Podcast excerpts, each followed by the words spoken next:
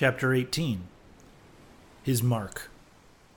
As we were walking down the end of the wharf towards the ship, Queequeg carrying his harpoon, Captain Peleg, in his gruff voice, loudly hailed us from his wigwam, saying he had not suspected my friend was a cannibal, and furthermore announcing that he let no cannibals on board that craft unless they previously produced their papers.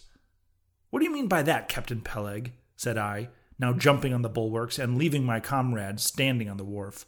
I mean, he replied, he must show his papers. Yea, said Captain Bildad in his hollowed voice, sticking his head out from behind Peleg's, out of the wigwam. He must show that he's converted, son of darkness, he added, turning to Queequeg. Art thou at present in the communion with the Holy Christian Church? Why, said I, he's a member of the First Congregational Church. Here be it said that many tattooed savages sailing in Nantucket ships at last come to be converted into the churches. First Congregational Church, cried Bildad. What?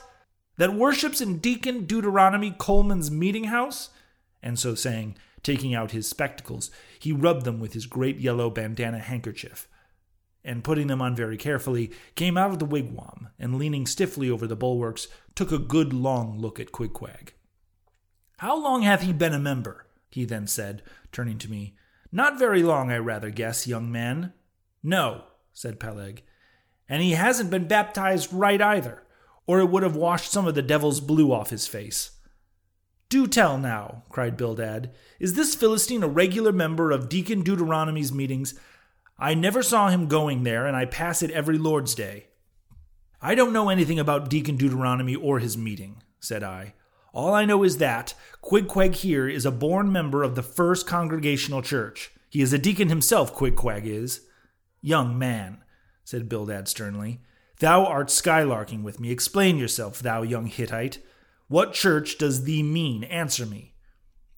Finding myself thus hard pushed, I replied, I mean, sir, the same ancient Catholic Church to which you and I and Captain Peleg there and Queequeg here, and all of us and every mother's son and soul of us belong, the great and everlasting first congregation of this whole worshipping world. We all belong to that. Only some of us cherish some queer crochets nowadays, touching the grand belief. In that, we all join hands. Splice, thou meant splice hands, cried Peleg, drawing near. Young man, you'd better ship off for missionary instead of a foremast hand. I never heard a better sermon. Deacon Deuteronomy, why, Father Mapple himself couldn't beat it, and he's reckoned something. Come aboard, come aboard. Never mind about the papers, I say. I tell Quahog there What's did you call him? Tell Quahog to step along. By the great anchor, what a harpoon he's got there. Looks like good stuff, that. And he handles it about right. I say, Quahog, or whatever your name is, did you ever stand in the head of a whaleboat? Did you ever strike a fish?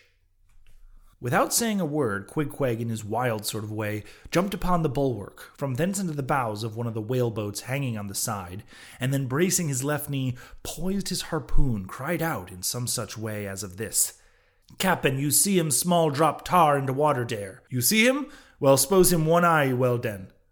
And taking sharp aim at it, he darted the iron right over old Bildad's broad brim, clean across the ship's decks, and struck the glistening tar pot out of sight. Now, said Queequeg, quietly hauling the line, s'pose him whaley eye, why, dead whale's dead. Quick, Bildad, said Peleg, his partner, who, aghast at the close vicinity of the flying harpoon, had retreated toward the cabin gangway.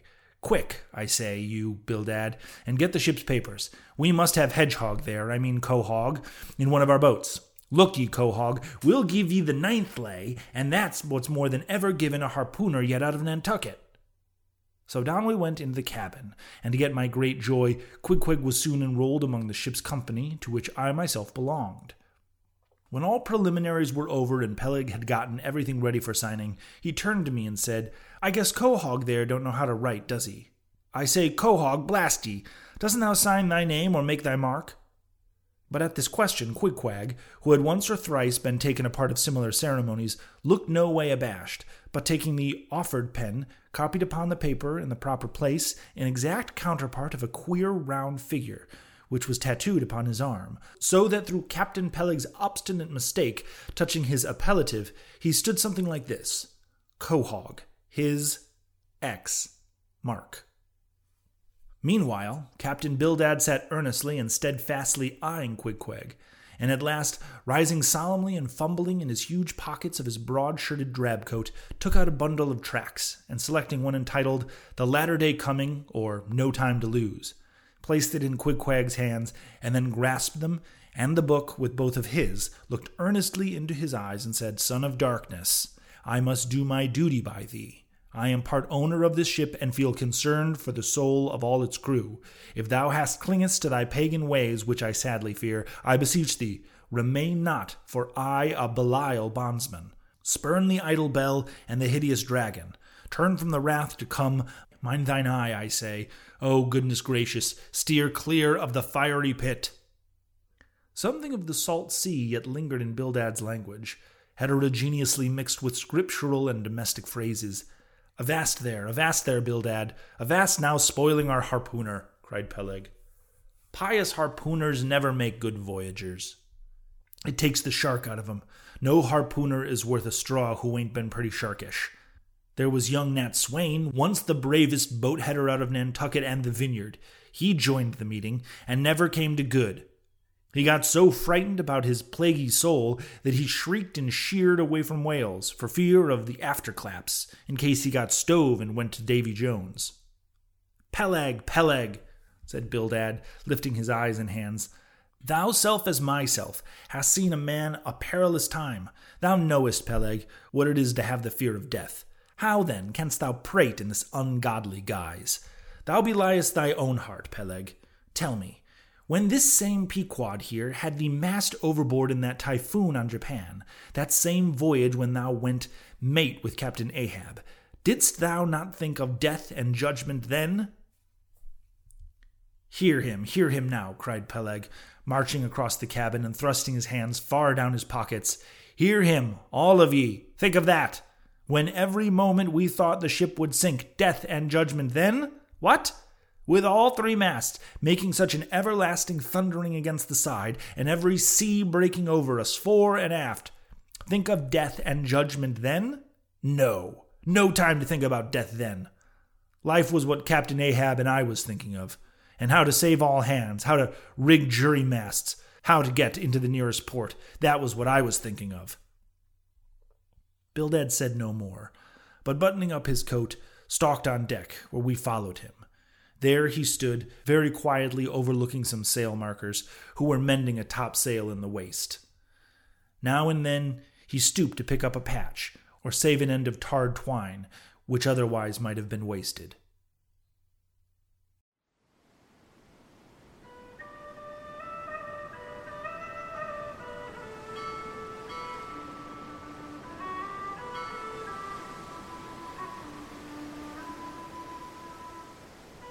Thanks for listening to Moby Dick Pod. If you've liked what you've heard so far, consider subscribing or leaving us a rating on Apple Podcast. And as always, thanks for listening.